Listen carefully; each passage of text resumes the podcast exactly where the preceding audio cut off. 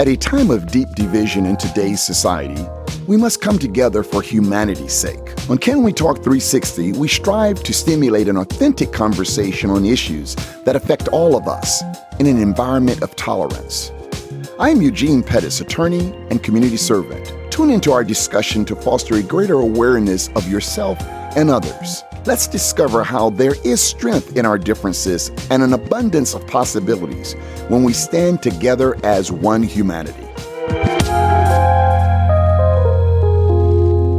Welcome to Can We Talk 360.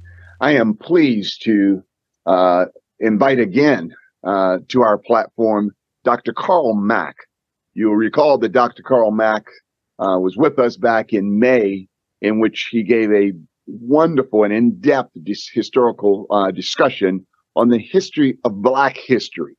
Uh, we talked about topics of how our history has been uh, misrecorded, if you will, and really educated us on some points that we should all uh, be informed in. But we're excited to uh, come with part two of Dr. Mack's uh, black blacks in sports and politics, and we're going to talk about the interrelationship between sports and politics, uh, and hear his perspective perspective uh, from different angles, both uh, a political perspective of sports and politics, and also looking at America's favorite game, and that's football, and to look at the history of how politics has played a role in the game of football and beyond uh, in our professional sports.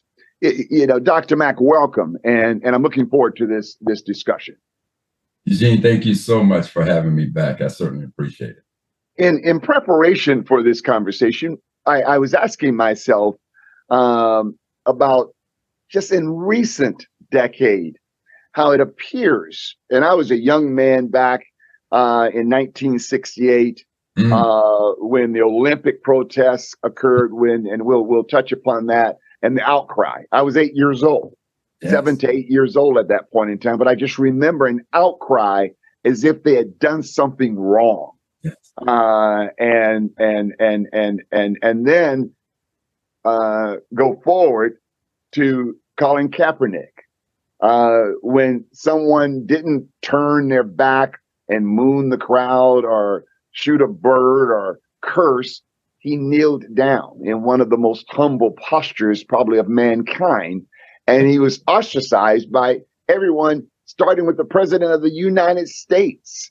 Uh, and how people responded to that. So just, it, you know, it, it, appeared to me that when black athletes have used the sports uh, platforms that they're on mm. uh, in America, it seems to not have been received uh, uh, uh, the same as when it has been used by others. Uh, so I want to have some discussion uh, and mm-hmm. get your insight on on how politics has been used uh, by the United States, the country, how mm-hmm. politics has been used in sporting events, and to contrast, therefore, why is it that when African American athletes use it, is so ostracized and literally uh, Colin Kaepernick lost his career mm-hmm. and he mm-hmm. got, you know, blackballed that no owner, despite the need for his talent, nobody would touch him. Mm-hmm. Uh, clearly, there was an unwritten rule among the 30 or so owners to never give him an opportunity as if he had done something that uh, egregious. So that's the general topic. Set set the stage for me, Dr. Mack, on on on on this whole conflict in my mind of how black athletes are treated and how everyone else and the country uh, is treated when we use politics in sports. Good Lord, Eugene, I tell you what, man, you you have gotten me, you got me twisted and turning in every kind of direction um, with that, and so many thoughts that are running through my mind. So I, I, just need to try and slow down and and let me first start with Kaepernick. Um, when you talked about how Kaepernick was blackballed out of the league, America has a history of it. But now, in order to understand that, I started thinking to myself, who was the first black to ever protest in America. And, and it would be easy, I think, for most, like in your case, I was with you. I thought, was it Carlos and Smith in 68? And then yes. I thought, well, well, maybe it was Ali in 67. When in fact, I remember when I played a, a, a round of golf with, with the iconic hero, Bill Russell. And Russell told me of him boycotting a, a NBA exhibition game in 1961. And in all of my, my searching, I can't find any anybody, any black athlete protesting before that. But but let's go back to what you said about what happened to Kaepernick. And I want to remind people of what happened to Ali. When Ali protested in 67, when he protested in 67, remember he was stripped of his title. Why? Because Ali wanted to, to institute his constitutional rights as a conscientious objector to go into the war in Vietnam but he got stripped of everything. In 68, when Carlos and Smith and Norman, when they all protested, each one of them got hammered by their nations. I want us to remember Curt Flood. And, and, and the reason I want us to remember Curt Flood, because today in professional sports, you have to remember that there was a clause that all professional sports used to use. It was called the reserve clause. And what that clause meant was that if a team drafted you or secured your services, they felt as though they had your services into perpetuity. For as long as you played that sport, they had you. And Curt Flood was the first athlete to challenge the reserve clause. And he did that in on December 24th, 1969, where he challenged baseball's reserve clause. And then from that, so today, when you think of all of these big contracts that athletes today get, we all owe a debt of gratitude to Curt Flood. But now remember, baseball ran Curt Flood out of the league. And even today, even though Curt Flood has won the World Series title, been on two world championship teams, seven gold gloves, and baseball says that the Hall of Fame is meant to tell their story. How could you tell that story without Curt Flood? But baseball still holds a grudge against Curt Flood. So the point that I'm making, Gene, is what you're talking about with Kaepernick is what has happened to athletes who have stepped out. Case in point, now most people may not remember Craig Hodges. Craig Hodges played with the Chicago Bulls. And if you could go back and remember, um, uh, Eugene, uh, uh, the motorist, Rodney King. Remember when the Rodney King incident occurred? Well, that year, when the Rodney King incident occurred, and I believe it was 91, when that incident occurred, the Lakers were playing the Bulls in the NBA Finals, and Craig Hodges went to what he considered two of arguably the most recognizable men on the planet, Michael Jordan and, and Magic Johnson, and said to him, Look, let's boycott this because of police brutality. Both Michael Jordan and, and, and Magic Urban, uh, Magic Johnson looked at him like he was crazy and as much told him, You done lost your mind. We're not doing that. I also want us to go back and remember in 1996 when there was a young brother who was born Chris Jackson, now Mahmoud Abdul Rauf, who wanted to, who looked at the American flag as an oppressive symbol, exercising his rights, decided to, you know, just pray, start just looking into his hands. Got stripped of everything. So what happened to Kaepernick and Eric Reid is what has happened to any athlete who did not, quote, shut up and dribble the ball. So now it beckons the question, Gene, and, and I want to ask you this. Do you know of any aspect in life in which politics is not a part of? Uh, that, that's a, a, a, great question. I mean, uh, I think politics permeates everything we do. Uh, you go to church, uh, politics. Uh, you go to your job, politics. You go to the PTA meeting, politics. You go to you, you everywhere we turn fraternities, sororities, uh, the community organizations, it's all politics, which, you know, um, uh, uh, w- we accept it in so many other forms of yes. life, yes. but somehow find it to be, uh, at least we react to it as an insult right. when particularly athletes and black athletes, yes. uh, especially utilize their platform. It's okay for a PTA president. It's okay for the governor uh, to use his platform to say whatever he wants to say on cultural wars. It's okay for anybody to use their platform, but when black athletes, particularly in the sports that dominate, uh, they dominate basketball and football. We've seen historically, going all the way back to Bill Russell years, uh, how uh, they used effectively, Muhammad Ali used his platform effectively to take a stance don't care what happens. I'm going to stand on principle. And and that's the thought uh, that I was having, Dr. Mack, uh, when you were saying how Craig Hodge uh, Hodges went to uh, Magic and uh, Michael and said, "Why don't we protest?" Yes, and that's just an example, in my opinion, of how today's generation are not willing to sacrifice that which is is is important uh, to them for the greater good. Yes. Uh, you know, and and and when you look at Muhammad Ali, he laid it all on the line. You you fought your whole life to be the world champion, but I'm not going to go and kill some people that have brown and black people that have never done anything to me. Was his response, and I'll give it all up for that. Yes, and and the, and the thing about it, Eugene, is not just Ali did that. There were so many athletes. Kareem Abdul-Jabbar, when he was Lou Alcindor at UCLA. Remember, there was a time when um, the bas- basketball in the Olympics was only played with college players. Well, the most dominant college player in the league was Lou Alcindor, as he was then known. Right. Now, Kareem Abdul-Jabbar. Lou Kareem, I'm gonna just say Kareem. Kareem said, "I am not going to go over there and win a gold medal and then come back here to be a second class citizen. But then that was in the 68 Olympics. This was the mindset of so many who had that, that social consciousness. Curt Flood, Curt Flood gave up everything.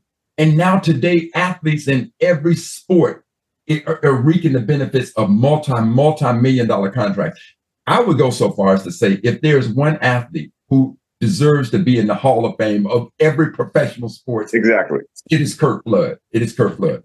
But, but so now when we go back and we think about Laura Ingraham when she, you know, now infamously said to LeBron James, just shut up and dribble the ball. See, we got to remember when it suits America's needs, America is not afraid to infuse sports and politics. Give me some examples. Give me give me some examples of it. Let, let me give you the quintessential example of it. Little girls. Now, and I'm going to go so far as to say more like little white girls because uh, you know it's hard for me to believe that America was so in, interested in little black girls and their needs for equality. But I need for us to remember Title IX. Title IX was, was signed into law on June 23rd, 1972. And what was Title IX about? Title IX was to make sure that women were not discriminated against in the areas of athletics. And that's why you got Title IX into effect. I need for us to remember 1980, right? 1980, when Russia invaded Afghanistan. And when Russia invaded Afghanistan that year, the Olympic Games were going to be held in Moscow. And President Carter said that Russia, unless you leave Af- Afghanistan, we will not be attending the Olympic Games. You tell me that those are not two examples of sports and politics, but they were sports and politics when they when they fitted America's need. Now, even before that, you go back to 1964. In 1964, the IOC, the International Olympic Committee, told South Africa you cannot attend the Tokyo Games. Well, why? Because you got all white athletes, you got all white rule. That is a quintessential example of politics entering sports. America had no problem with that. They had no problem. But in 68, when Tommie Smith and John Carlos gave that Black Power salute, we need to remember also what happened in 68. There was a, a young gymnast in 68, and her name was Vera Pavlovsky. She was standing on the platform in 1968 in those same Olympics. Remember, Russia had invaded Czechoslovakia. And when she had to stand on the stand, now she got to stand on the stand with a Russian athlete. And they had the Russian flag and the Czechoslovakian flag going up together. And as a matter of protest, she would turn her head when the when their national anthem was being played. She would turn her head in protest. Everybody knew it. Avery Brundage knew it. The American press knew it. The IOC knew it. Everybody in the world knew she was protesting in the 1968 Olympics. Nobody, nobody said a word. But when you look at that iconic photograph of Tommie Smith, John Carlos, and Norman in protest, there was complete outrage.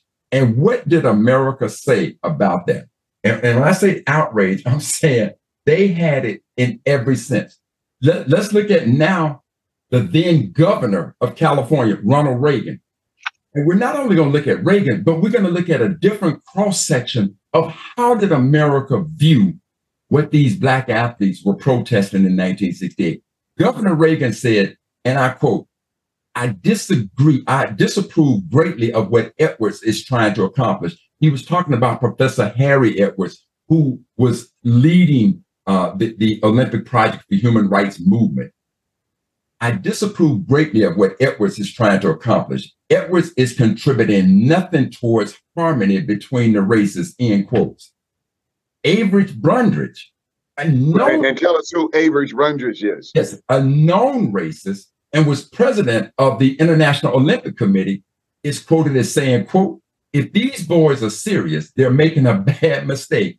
If they're not serious and they're using the Olympic Games for publicity purposes, we don't like it, end quote. and, and, the boys and the boys were the grown men who had absolutely. participated. Absolutely. Absolutely. And now Time magazine after the Olympics, after this moment, this iconic moment that was captured, Time magazine, October 25th, 1968, wrote, and I quote, faster, higher, stronger is the motto of the Olympic Games. Angrier, nastier, uglier better describes the scene in Mexico City last week, end quote. Brent Musburger, who so many of us grew up watching on NFL Today show with uh, with uh, Jayne Kennedy, Irv Cross, Brent Musburger, a known racist, as far as I'm concerned, is known to have said, and at the time he was a writer for Chicago American, he described Smith and Carlos as, quote, a couple of black skinned stormtroopers who were ignoble, juvenile, and unimaginative. And to this day, even when Brent Musburger is asked about, would you take back what you said about Smith and Carlos, refuses to do it shows you how ingrained it was in him. But this is how this whole movement of when, when Black athletes use politics to address issues of inequality in our community, this is how they have been dealt with historically. So we're talking about 68, and we're talking about 68 as you as you stated, Gene. We can now look at the same thing that happened to Colin Kaepernick, you know, today when he infused Black Lives Matter and, and what was going on in our culture, in our society, in our communities today with police brutality, police misconduct. Look at how he was dealt with. No different than the way athletes, whenever they have opened their mouths uh, in that sports arena and infused politics. You know, you as you as we were having this discussion, uh, Dr. Mack, one of the things I thought about is PGA and LIV, uh, the tournaments. Uh, that just what two weeks ago, uh, when you go back a year ago when the LIV tournament started taking uh, the the some of the stars of the PGA, right. there was all sorts of outrage on on principled issues of politics that how could we ever support the Saudis right. who were involved in 9-11, who were right. involved in the killing of the journalists, who've done so many just atrocious human rights things. Right. And then you wake up one morning a couple of weeks ago, and the same guy who said those things now is the head of the Com Combine parent company that's going to handle the World Golf uh, uh, Tournament. Uh, so on the one hand, the hypocrisy uh, yeah. can't be missed. It was it's been uh, uh, uh, hypocrisy historically, and it's still going on. Yeah. Uh, that that that we see in in in the most recent uh, instance. And, and see, Gene, that is see, see that is the type of awareness that I could only hope that the rest of us would have when we study these moments. Because now, see, you're looking at that. I mean, you saw the hypocrisy when it happened, but now you go back and think historically of how America has dealt with Black athletes when they've tried to use their platform to address issues of equality, how they've been dealt with. Now you you're like, oh, wait a minute, Carl, that reminds me of what happens in golf. And just so that we're clear about golf now, the first ever US Open was played in 1895 in Shinnecock. There was a black who played in that tournament, a black and a Native American to be exact, because that tournament was played on Shinnecock Golf Course. Okay. That black was John Shippen. After that, you didn't see another black on tour in, in a major golf tournament because in golf, they had a whites only Caucasian clause. And it, that, that clause, I think, came into effect. They literally put it in, into effect in 1943, where it was written in their constitution and bylaws in the politics of golf, if you will. And it was finally lifted in 1961 because of a lawsuit uh, by Charlie Sifford, right? And then we had Pete Brown from Mississippi to win a first PGA sanctioned golf event. So, so we can go inside of every sport and we can see how politics was used to keep blacks out. But now that blacks want to use politics to address our issues, we have seen how America ha- has dealt with that, uh, uh, uh, dealt with those particular athletes. And I think the more that we bond together, which is why I was so disappointed that athletes did not come to the to the aid of Colin Kaepernick and Eric Reid, why they didn't come to the aid of Brian Flores when he filed his lawsuit. We we have to go back and look at what happened in 1967 with the Ali Summit when Jim Brown and, and, and Bill Russell and Kareem Abdul-Jabbar and others surrounded Ali to make sure we are his brother's keepers.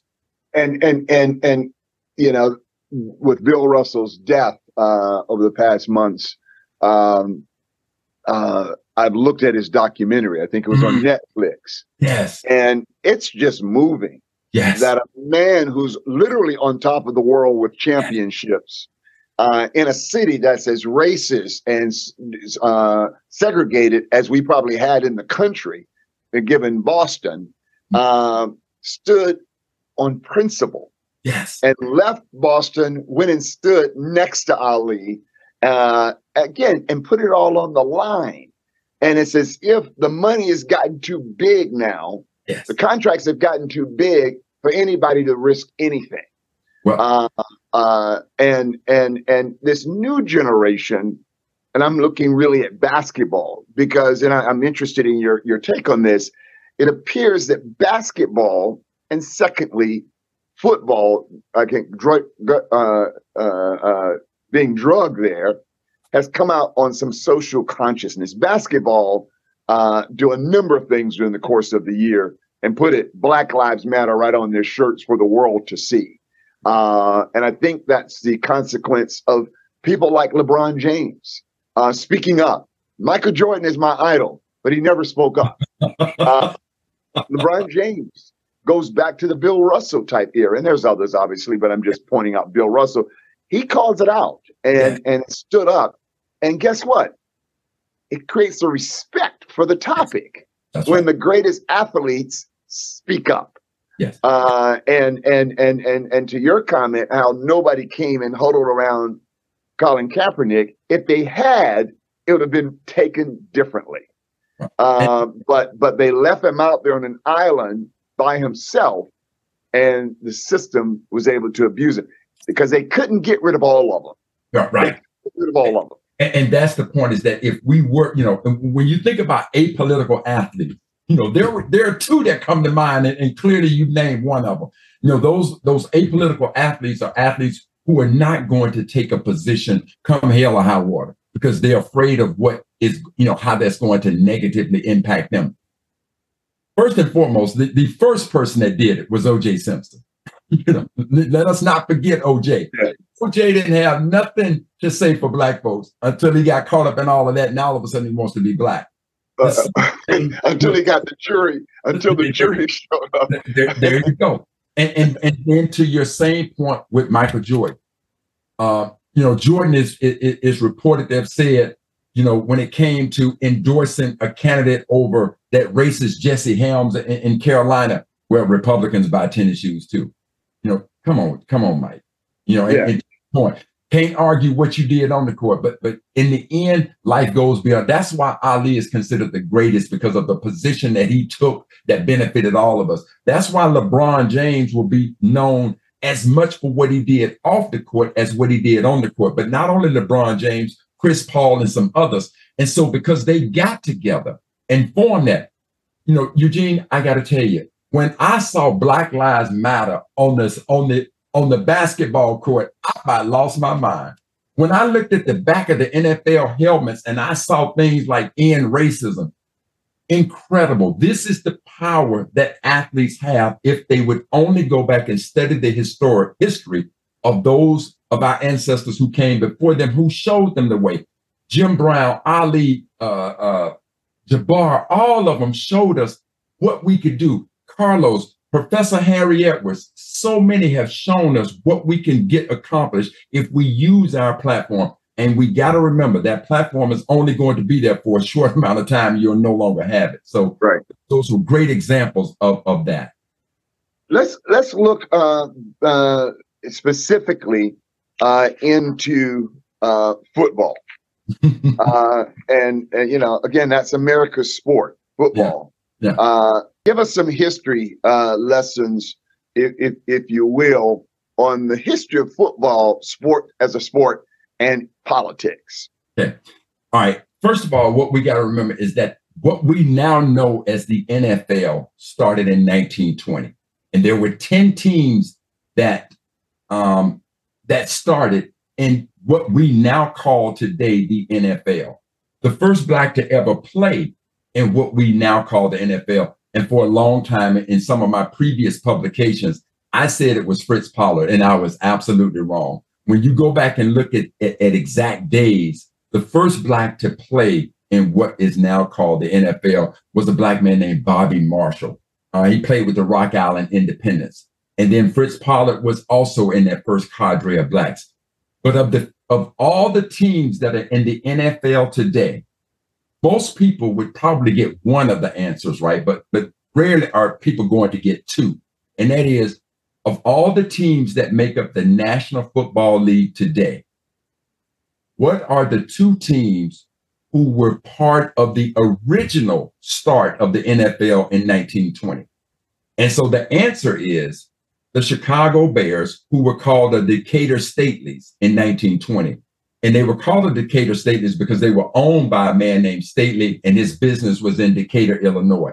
But then the following year, in 1921, he sold the Decatur Staleys to George Halas for $100. And then Halas moved them to Chicago. They became the Chicago Bears.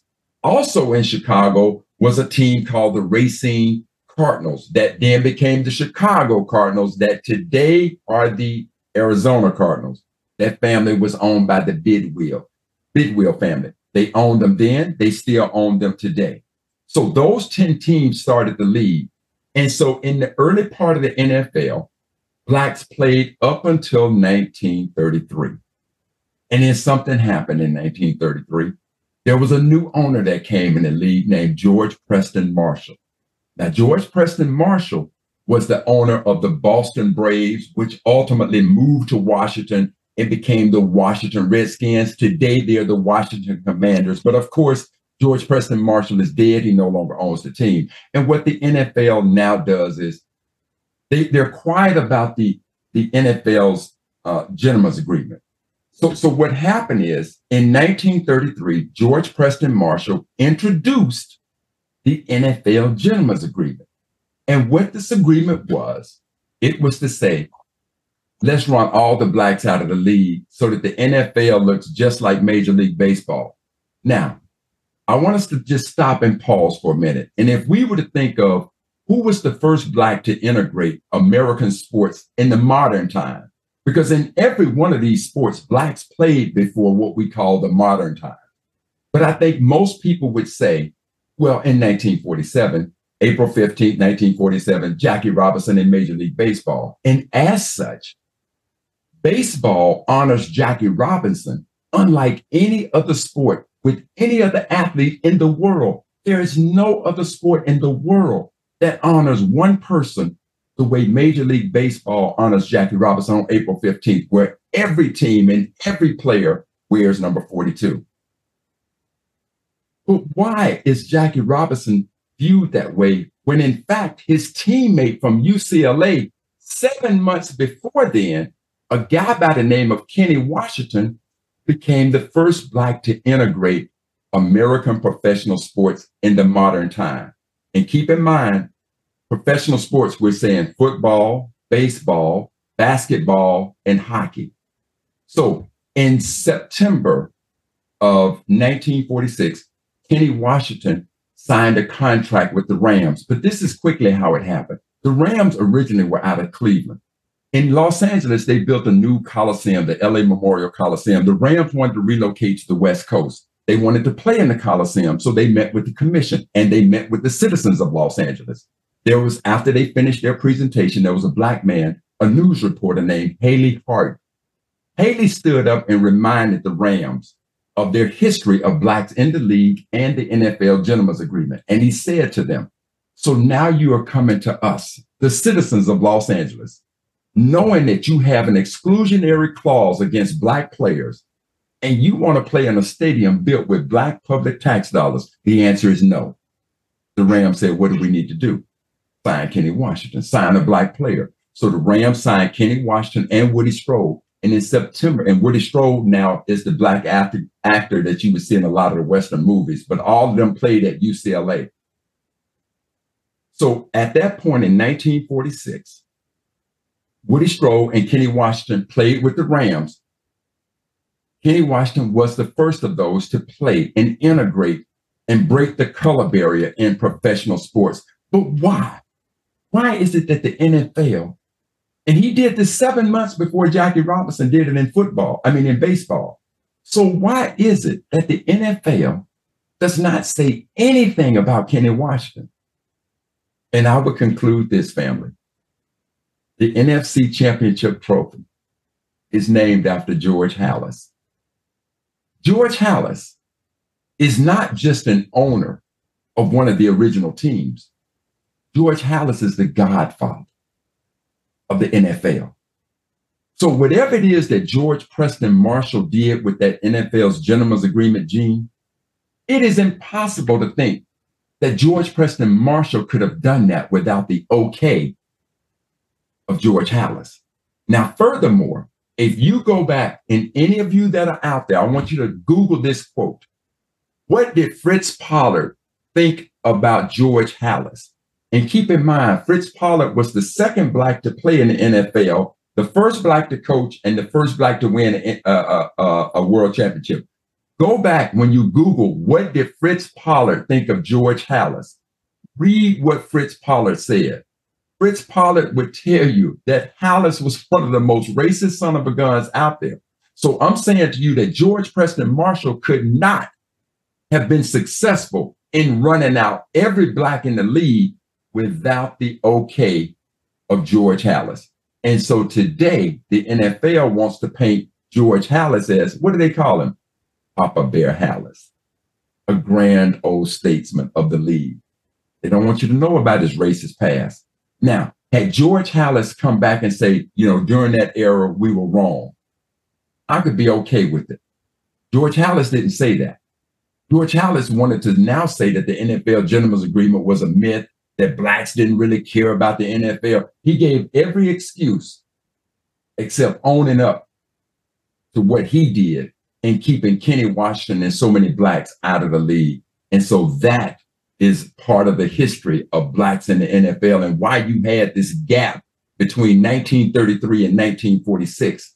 It was because of the NFL Gentlemen's Agreement. And so the first black to integrate professional modern sports was not Jackie Robinson. In the modern times, it would have been Kenny Washington. And he did it because the NFL had run blacks out of the league based on the NFL Gentlemen's Agreement issued in by George Preston Marshall, but co-signed by families. And, and in 1933, when he in, when he instituted that Gentlemen's Agreement, listen to the names of the families in the NFL.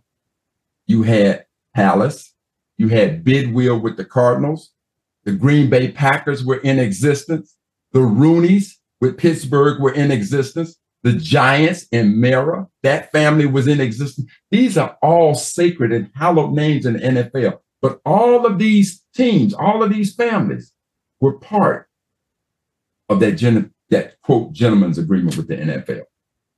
And it's interesting, uh, George Marshall, uh, when he made the comment, when asked about, you know, why don't you uh, uh diverse, diversify the the um, integrate yeah. the league.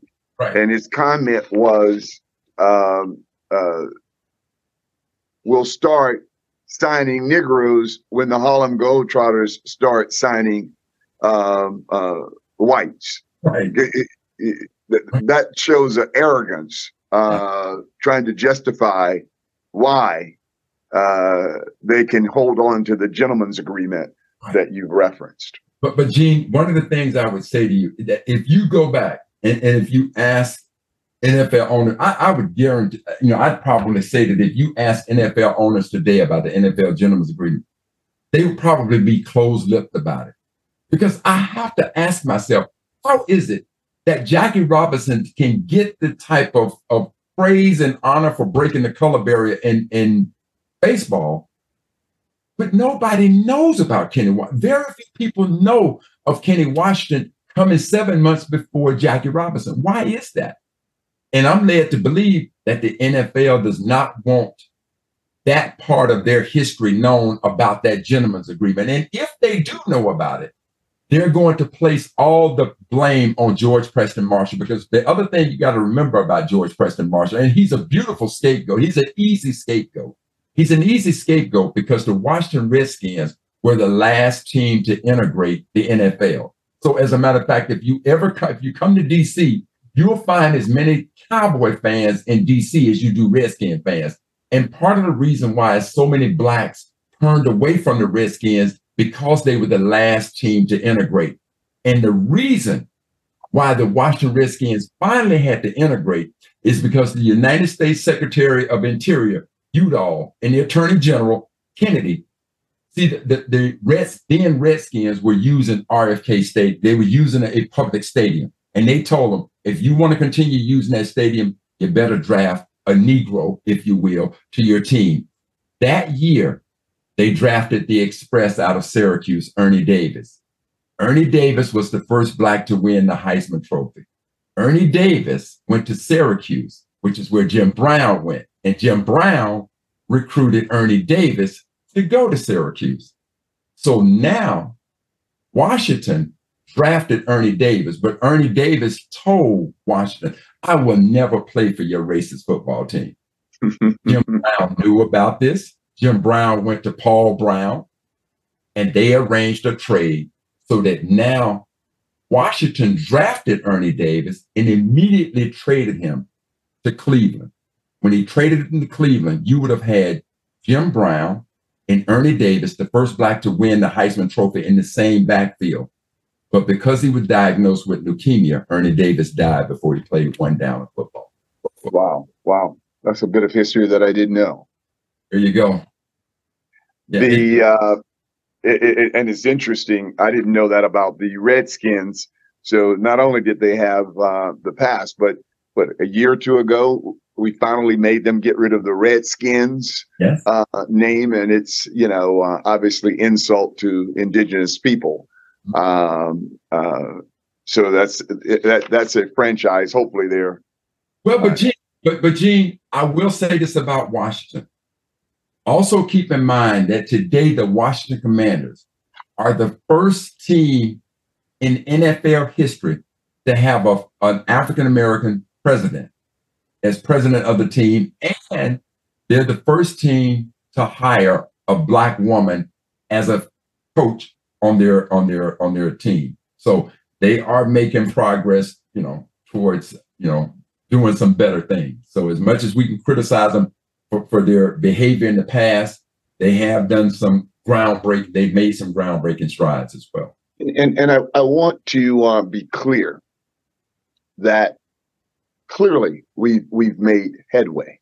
Yes. Um, but to make progress without understanding the historical foundation put progress at risk.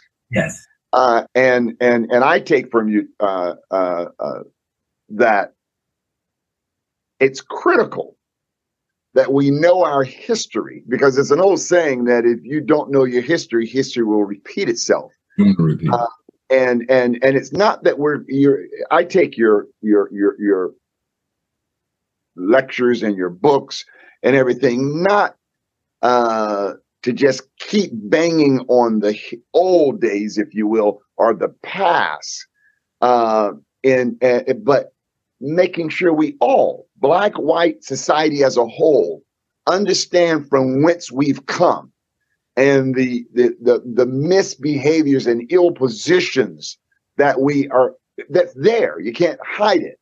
And if we don't acknowledge it, then we fall right back into it. Right. And you see some of that happening in the state of Florida. Uh, what is going on with our governor mm-hmm. uh, in taking books off the shelves if they if they made one white person uh, uh, uh un- uneasy. Uh, it's just ludicrous. But you don't see our outcry because we don't have a historical perspective. If you go back three, four hundred years, they didn't want you to learn how to read uh, to keep you ignorant of general information and your history so you wouldn't know there's a different life than slavery.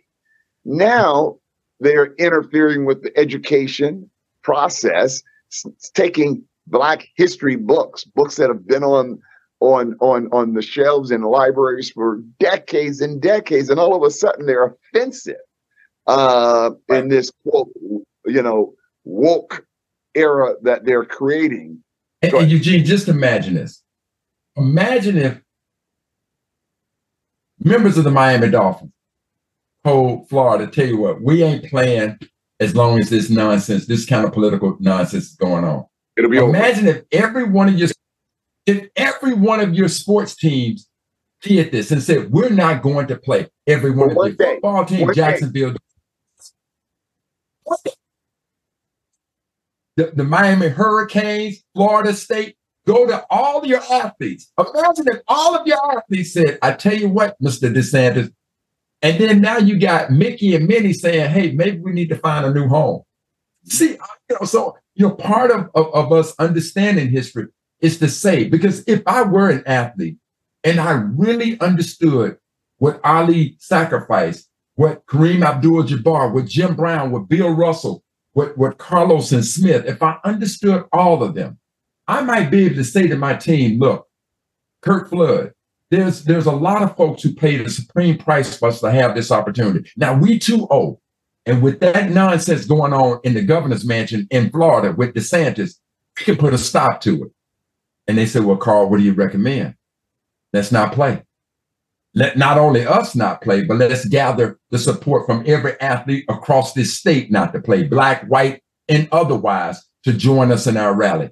You let that type of effort, and, and so part of, you know, as you stated, why I want to educate us about this is so that we can understand that if we want to bring about change, because when America wants to bring about change, she's not being, not only did America boycott the Olympics in 1980, but when we talk about sports and politics, then you had the Congress of the United States to award special congressional medals to all of the athletes who didn't go to the Olympics because of the boycott.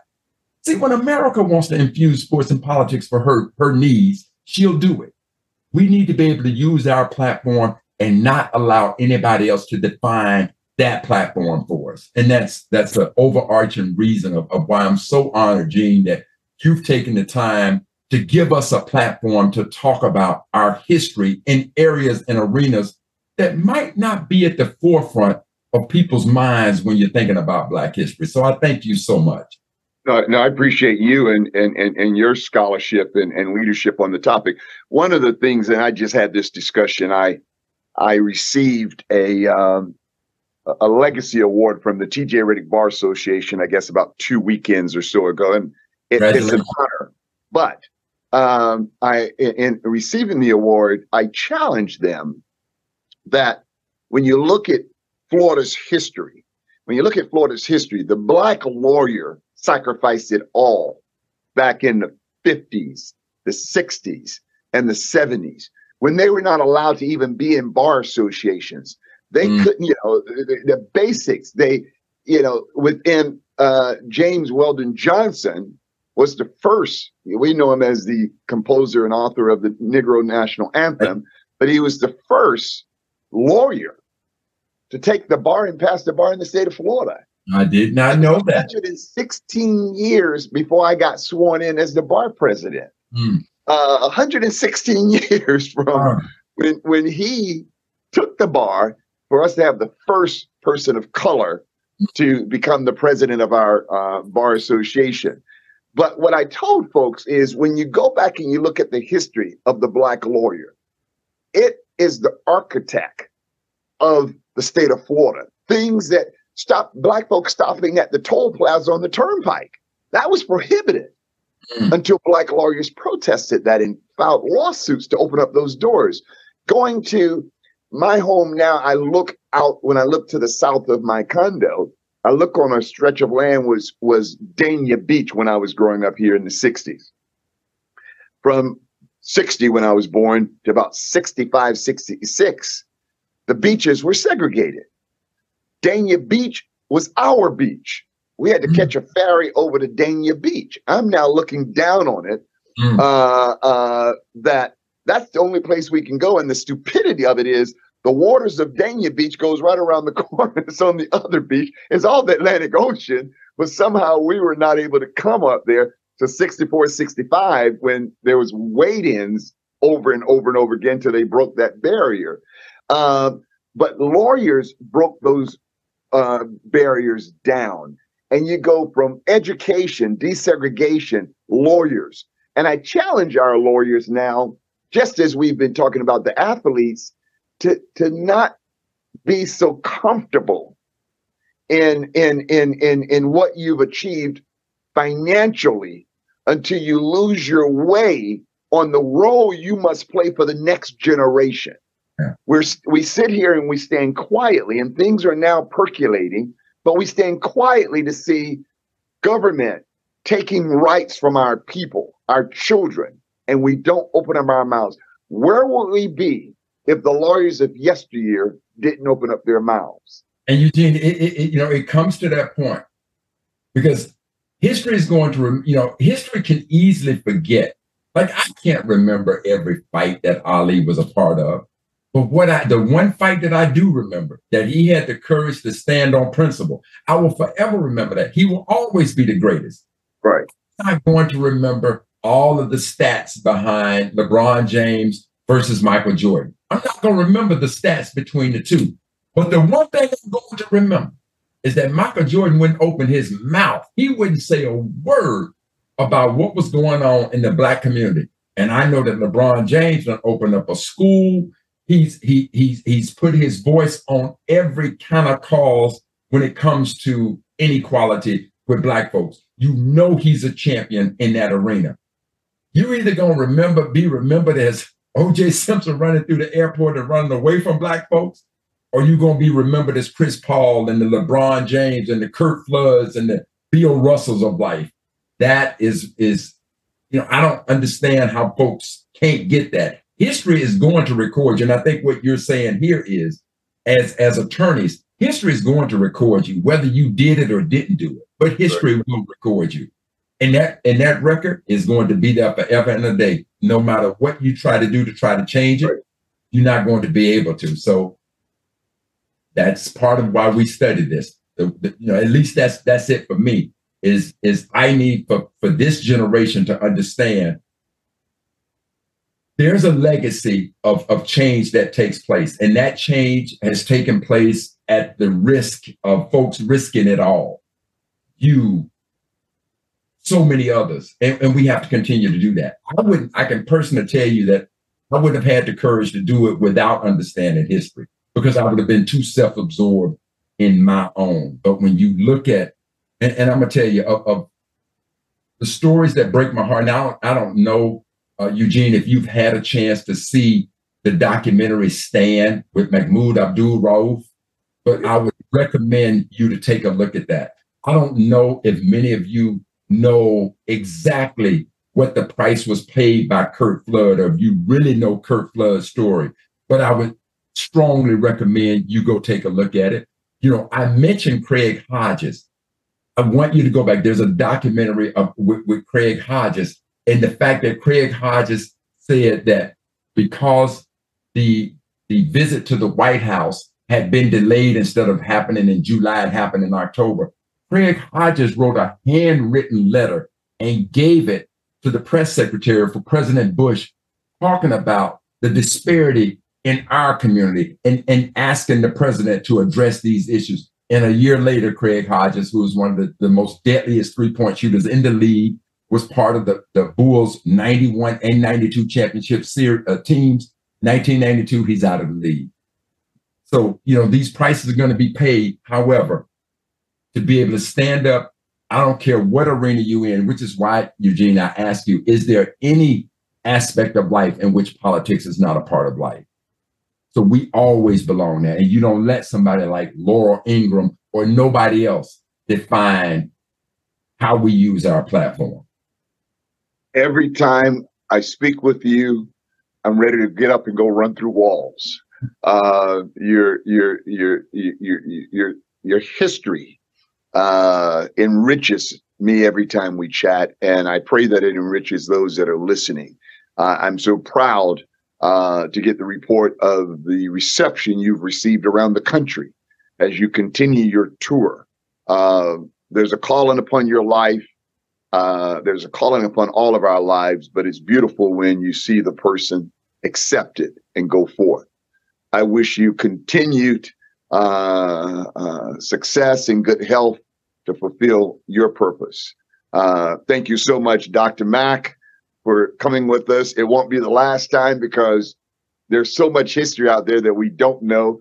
I know Craig Hodges for hitting three pointers yes. uh, for the Bulls. I'm going to look up the documentary and the comments he made. I didn't. I've never heard that before. Yes. So when you know the true history, it gives a different perspective on the man or the woman. Yes. It gives the contents of their heart, not just their their game, if you will. So again, thank you for coming on uh, Can We Talk 360. Uh, you've enriched me, and I pray you've done the same for those listeners. Thank, thank you. So you. Thank you. The law firm of Haliczer Pettis and Schwamm is a proud sponsor of the Can We Talk 360 podcast. Our firm handles medical malpractice, wrongful death, catastrophic personal injury litigation, and workers' compensation matters. We pride ourselves in being advocates for justice on behalf of those who have been seriously injured. For decades, we've taken the lead in making your case our priority. It's who we are, it's who we'll always be. Halitzer Pedersen Schwam. Serious injuries, proven results.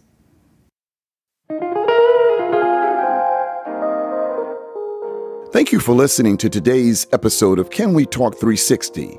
I sincerely hope that you are inspired to seize this moment in time and take real action towards change. Remember, all change begins with a conversation. Be sure to tune in every month for more fascinating discussions and motivational food for the soul. Please share with your friends, family, and colleagues. Follow me on Facebook, Instagram, and YouTube at Can We Talk 360 and visit us on the web at www.canwetalk360.com.